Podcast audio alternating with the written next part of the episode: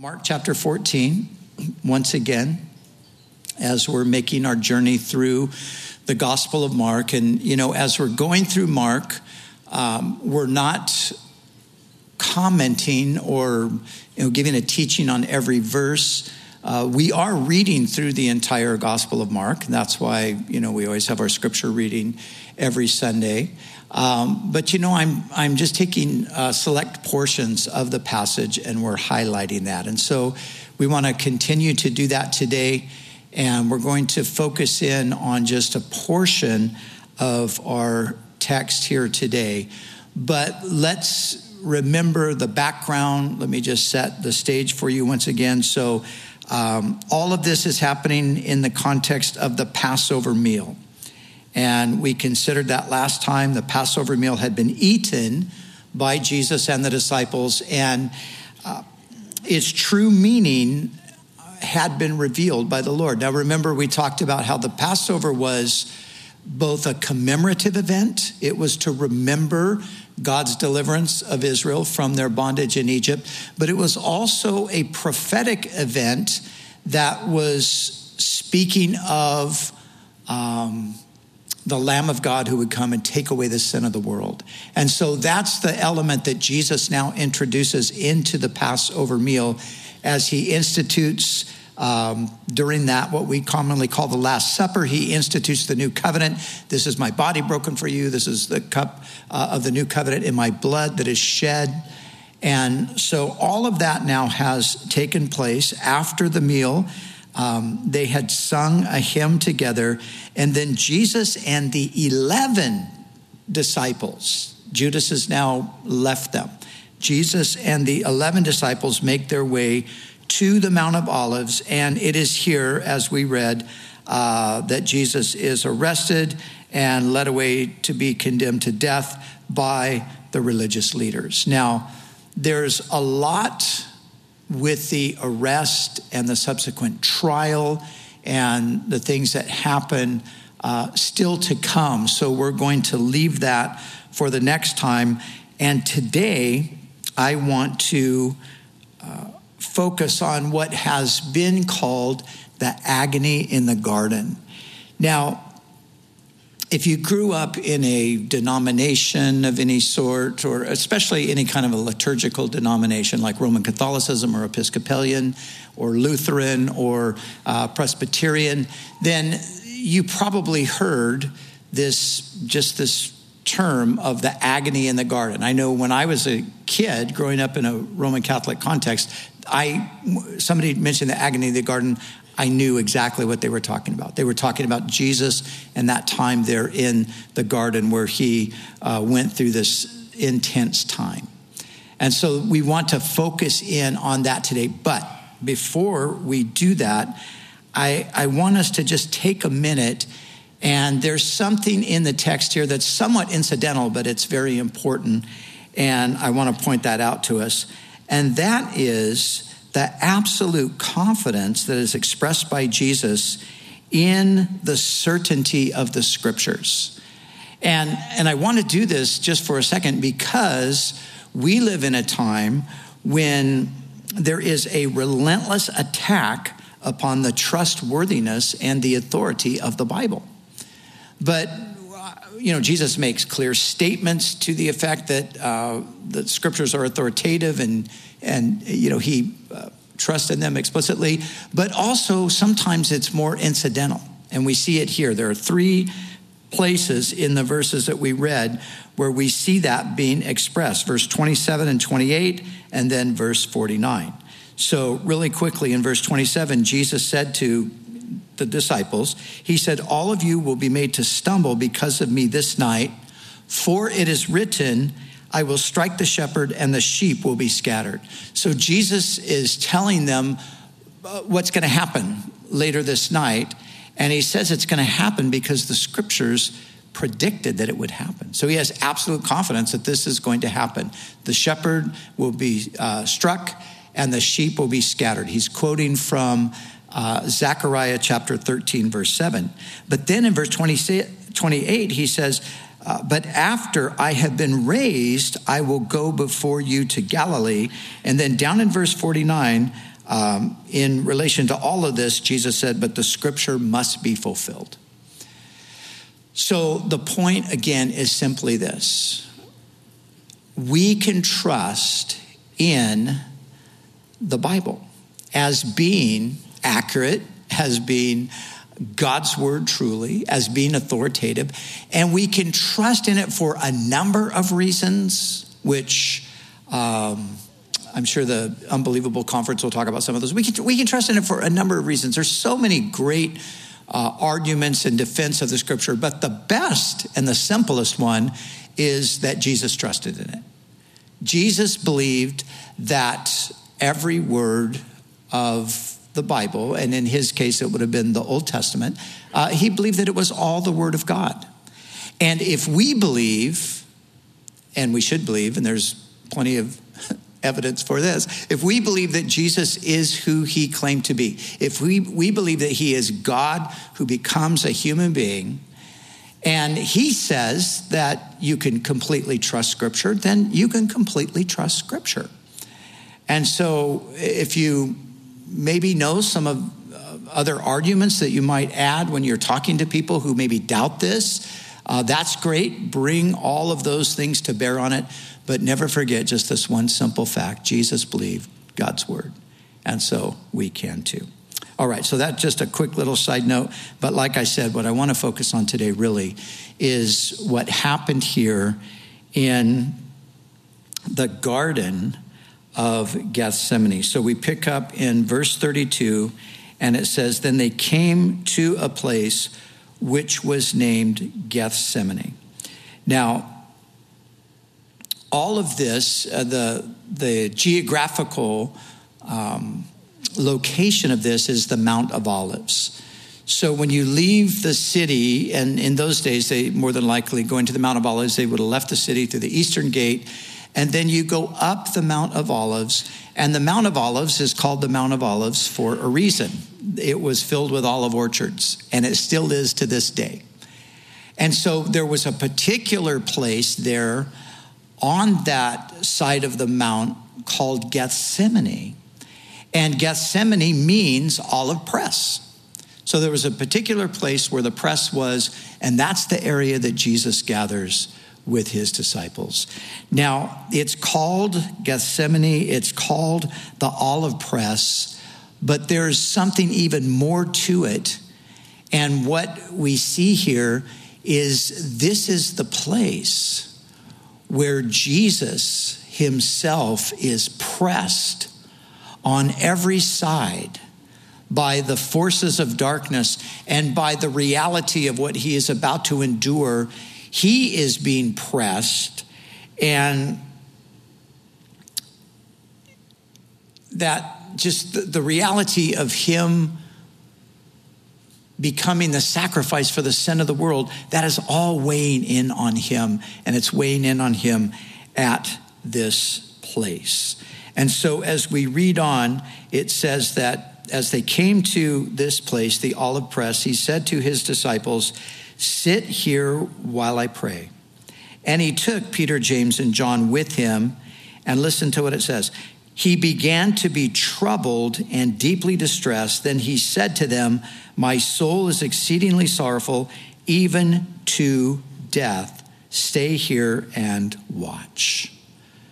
So Jesus now expresses to them in these very vivid terms the anguish that he is now facing. So, here in our translation, uh, he was troubled and deeply distressed. You know, various versions will translate it slightly differently, but in this case, I think the King James Version really does uh, translate it probably the best. Because in the King James Version, it says, He began to be sore amazed and very heavy. Now, sore amazed, what in the world does that mean? It means literally that he was struck with terror. Now, this is so fascinating when you think about Jesus. Up until this point, Jesus has found himself in uh, many different dangerous types of situations. Um, He's found himself in dangerous situations because of nature. Remember, he was out in the sea, and, and the seasoned fishermen thought that the, the boat was going to sink because of the intensity of the storm. But Jesus was completely calm. He stood up, he rebuked the wind and the waves, and that was the end of it. Uh, Jesus found himself encountered by demoniacs, and, and one of them in particular, in particular was so vicious that no one dared to even go near this person. They had bound him with chains. He busted those chains. He couldn't be restrained. And, and yet Jesus confronted those uh, demonic forces without, a, without flinching at all. And, and Jesus had had confrontations with the leaders of the nation, the men who had power to deal with him severely. And in all of those cases, he, he really was never fazed. He even spoke of the fact that he would die by crucifixion. He told them, he talked to them about the fact that he was going to be crucified. And yet now, for the first time ever, we find that Jesus is having an experience that he's never had before. He is stricken with terror at this very moment. So something's happening here in the garden that is extraordinary. Now, it go, goes on to read that um, Jesus said after that, My soul is exceedingly sorrowful, even to death. And I like the way the NLT translate it, my, translates it, my soul is crushed with grief to the point of death. And so here's Jesus. There's, there's something going on that has brought him to this place that he's never been to before. Now, from, you know, you put the gospel accounts together, Matthew, Mark, and Luke are the ones who recorded this specific, uh, detailed account for us. And they each tell us a little a bit more about what's happening. So, as we put them all together, Jesus comes, he's there with his disciples, he tells them to wait here. He takes Peter, James, and John, he goes away with them, and then he goes a distance from them and he falls down and he begins to, to pray, to, to seek God. And then there's an occasion where he goes back to the disciples and he speaks to them. So he does this three different times. But Luke tells us, after that first intense uh, moment, Luke tells us that an angel then appeared to him from heaven and strengthened him. So we see again the extraordinary nature of what's going on here. This is so intense for Jesus that an angel is sent to strengthen him during this time. But then Luke tells us something that's even more astounding. Luke tells us this and being in agony, he prayed earnestly. Then his sweat became like great drops of blood falling down to the ground. Jesus sweat blood. This, the kind of stress and pressure that he is under, has produced this phenomena that can occur uh, in a person who is under a tremendous amount of stress, where the capillaries just under the skin break and blood begins to ooze out of your pores. And so, this is where Jesus has now come to. He's come to this place of this intense, intense agony. But here's the question why? What, what is different about this moment? And although we'll get into more detail about it uh, in a little bit further, but I want to just let you in on it right now. What's happening right now is that Jesus is being allowed now to actually have a foretaste of what he will experience the following day. So, up until this point, Jesus has known everything that was coming. He's known it, but now he is having an experience of it. And this is what's brought that uh, kind of uh, reaction the, the need for the angel to come and strengthen him and the, the sweating great drops of blood it's due to the fact that it's like the veil was was pulled back and jesus just momentarily got a glimpse into what it was going to cost to redeem humanity what the price that he would pay, the suffering that he would endure in order to fulfill the will of God and reconcile mankind to God.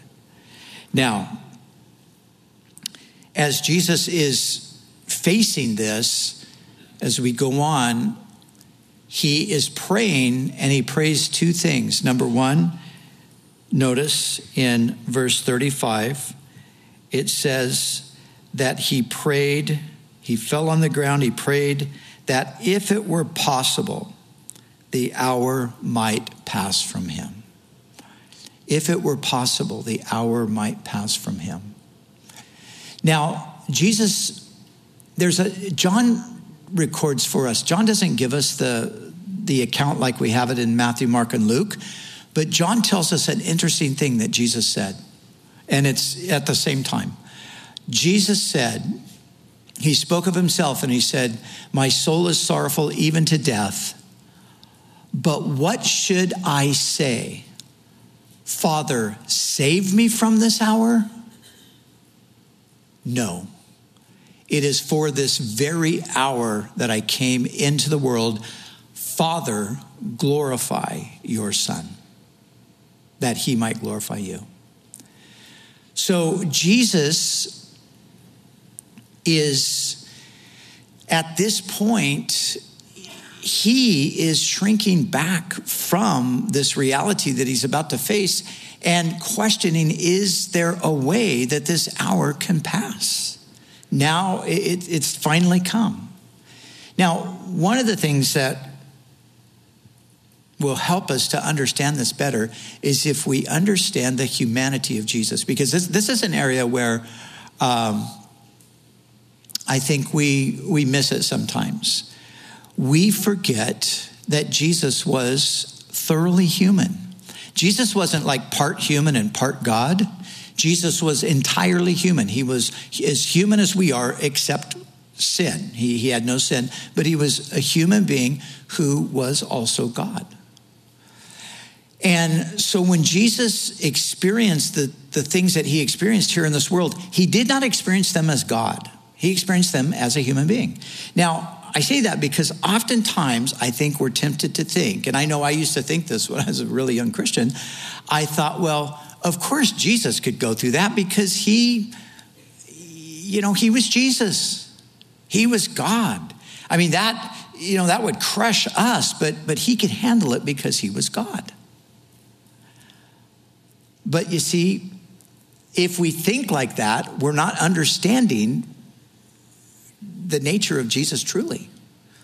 Jesus was God, but guess what? He didn't function as God when he came into the world. He functioned as a human being. If Jesus was looked like a person, but he was really God just living in a human body, then how could we ever relate to him? You see, he came and he subjected himself to the full human experience so that we would know that the one who we cry out to, the one that we pray to, we would know that he knows what it is that we're going through because he himself had been there. And so we can't forget this. And also, we can't forget because somebody actually said this to me after the first service. Um, they had a question, and then this came up in the conversation they said, but yeah, so yeah, Jesus went through all of this, but he knew that he was going to be raised from the dead in three days. So, of course, that would have taken the brunt uh, uh, away. And I said, no, this is where you're incorrect. Jesus believed he would be raised from the dead. He believed he would be raised from the dead because the scripture said that he would. But it wasn't as though, you see, because if we look at it the other way, then we're thinking of Jesus acting as God. So, yeah, I'm going to go to the cross. It's going to be tough, I know, but no sweat because 72 hours later, I'm going to be back and it's all going to be done. And, you know, that's not how he went into it. Jesus went into it as a human being, having to put his faith in God's word that he would be raised from the dead. And from what we know from further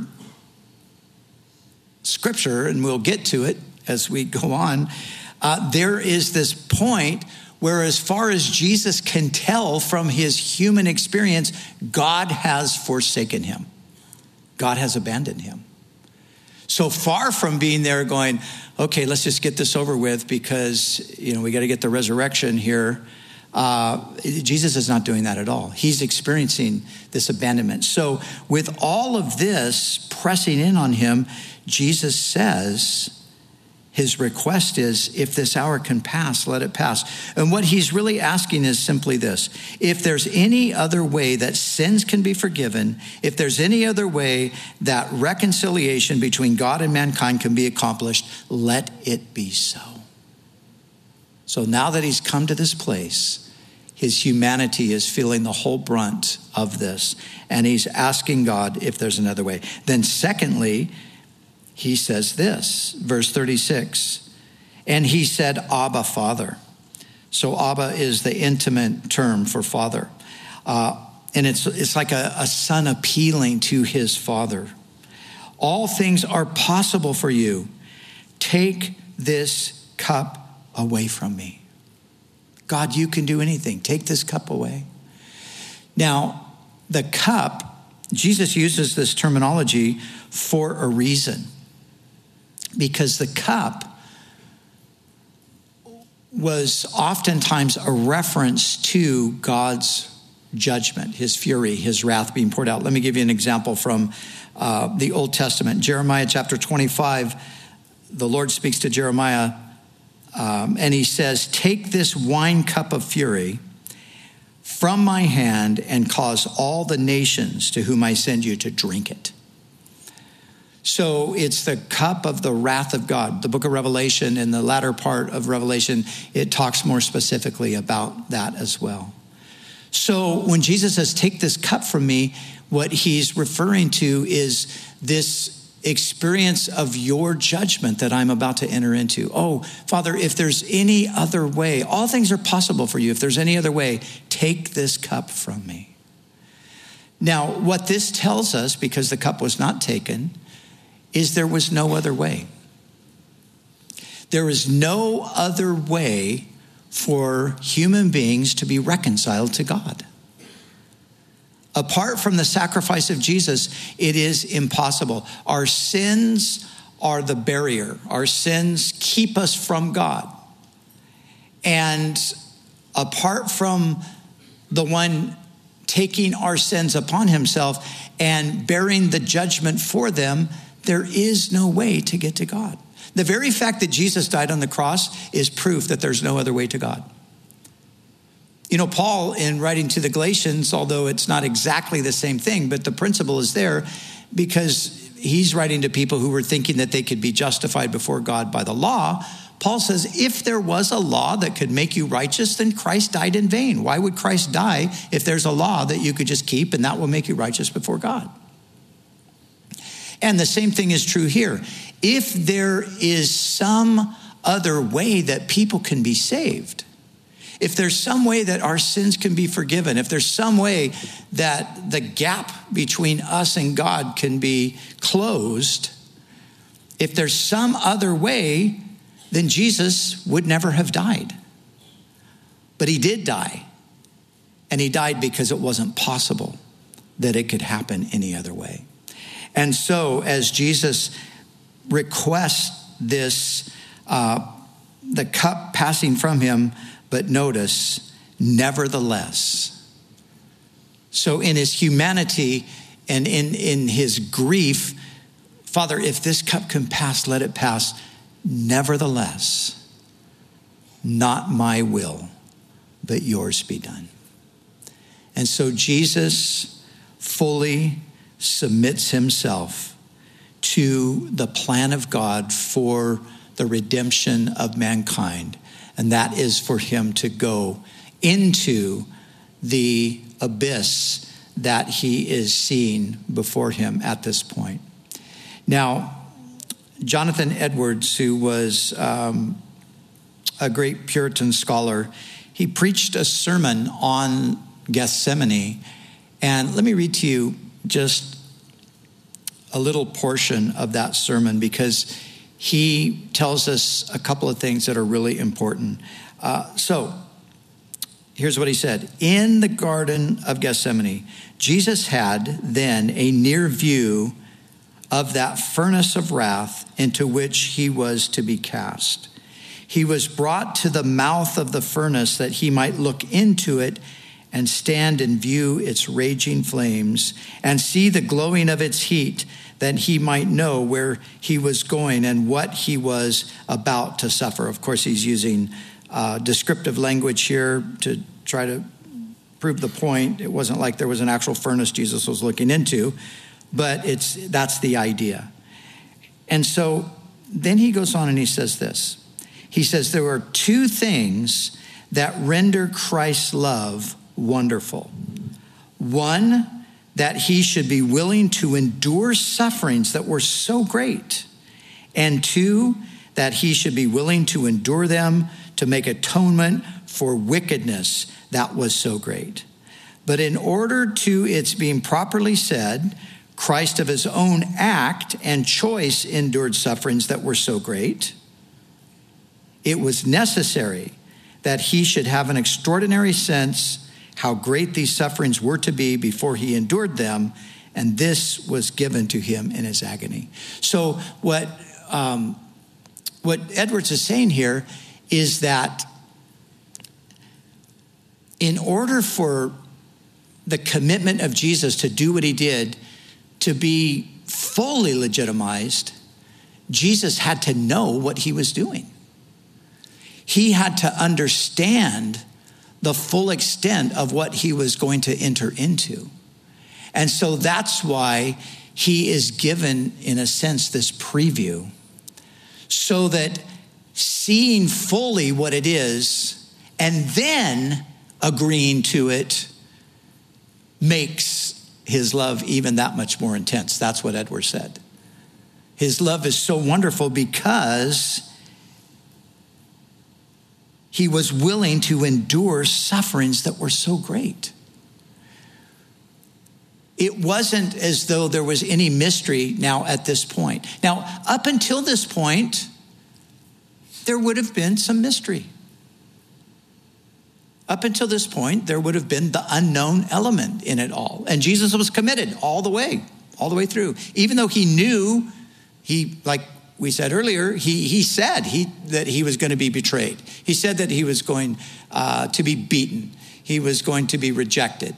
Uh, he was going to be crucified. He said that, that. But now, he's actually tasting it. And having tasted it, with that full understanding of what it is, he commits to it. And that's where Edward says that's where you see the magnitude of his love. But then, secondly, you see that he should be willing to endure them to make atonement for wickedness that was so great. See, this is the thing that's absolutely amazing that he didn't do this for innocent people, good people who just got trapped in something that they didn't really have any responsibility for. He did this for people who are wicked he did it for the rebels. And Edward says this is this shows us how wonderful his love is.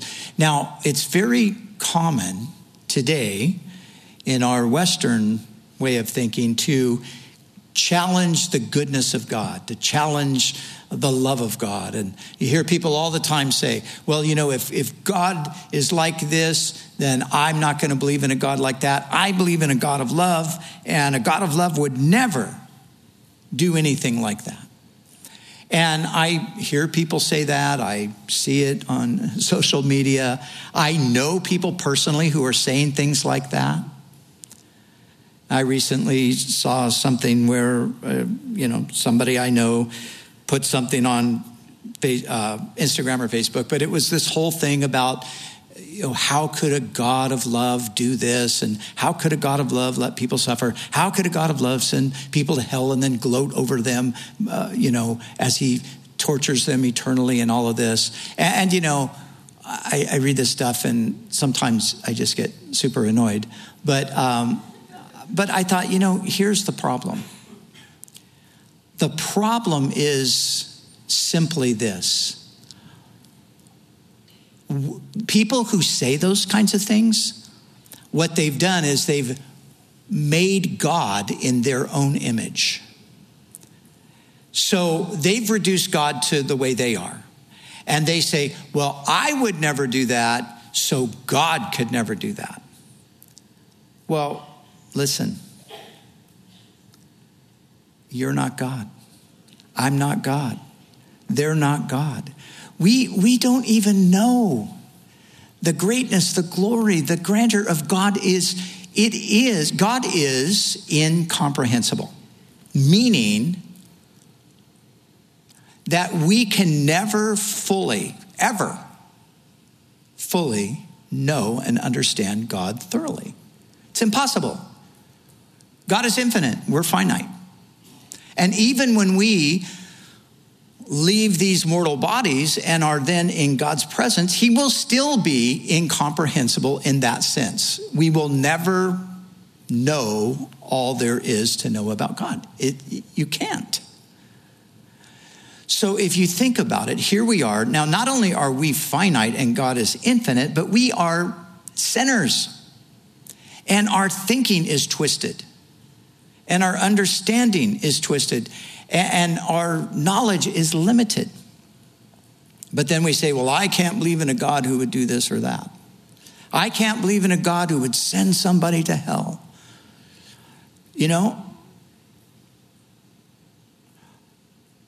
let's not even talk about a God who judges. Let's talk about a God who loves. And I believe that none of us can even comprehend a God of love. We say, oh, I believe in a God of love. What does that even mean? Well, in this case, in the case of the true God, here's what it means that none of us regardless of our benevolence, regardless of our compassion, none of us love like this. This is what God did. He took his one and only son, his beloved son, his most cherished possession, if you will, and he gave his life in exchange for criminals. Now, I can tell you right now, I would never take one of my kids, and let's just say there's, uh, we'll just go to San Quentin, just one prison, and there are X amount of people on death row. We say, you know what? I know these people are hardened criminals. I know they're they're just, you know, still bent on all of that evil. But I want to see them released. I want to see them have another chance.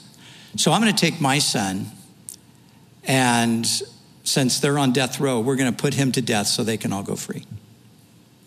Now, is there any human being that would do anything like that? I can answer for all seven billion of us. No. Nobody's going to do that. Nobody's going to do that. Let's be realistic. That's what God did. That's what God did. Because we're, we are sinners, yes. A sinner is a person who missed the mark. But guess what? We're also transgressors. And a transgressor doesn't just miss the mark. It's not just that I'm a bad shot. A transgressor just says, I don't even care about the target. I don't want to hit the target. I want to do things my way. And that's the world that God gave his son for. So when people are talking about a God of, I don't believe a God of love can do this or that or the other thing, what do, I mean, it's, uh, to me, it's unbelievable that God of love did what, did what he did. So since I can't even comprehend that, since I can't even fathom that, I think it would probably be wise on our part to just say, well, you know, I don't understand how there could be a judgment of the magnitude that the Bible says, but I'm not God, so I'm going to leave that with him because he obviously knows why that has to be. And so, that's what Edwards found amazing.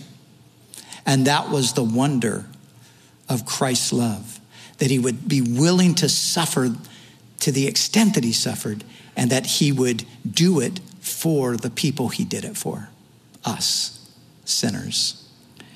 Now, in Gethsemane, Jesus stared in the face of eternal judgment. He saw in all of its horrors the cost of redeeming sinful human beings. He was struck with terror by what he saw, but said, Father, not my will, but yours be done.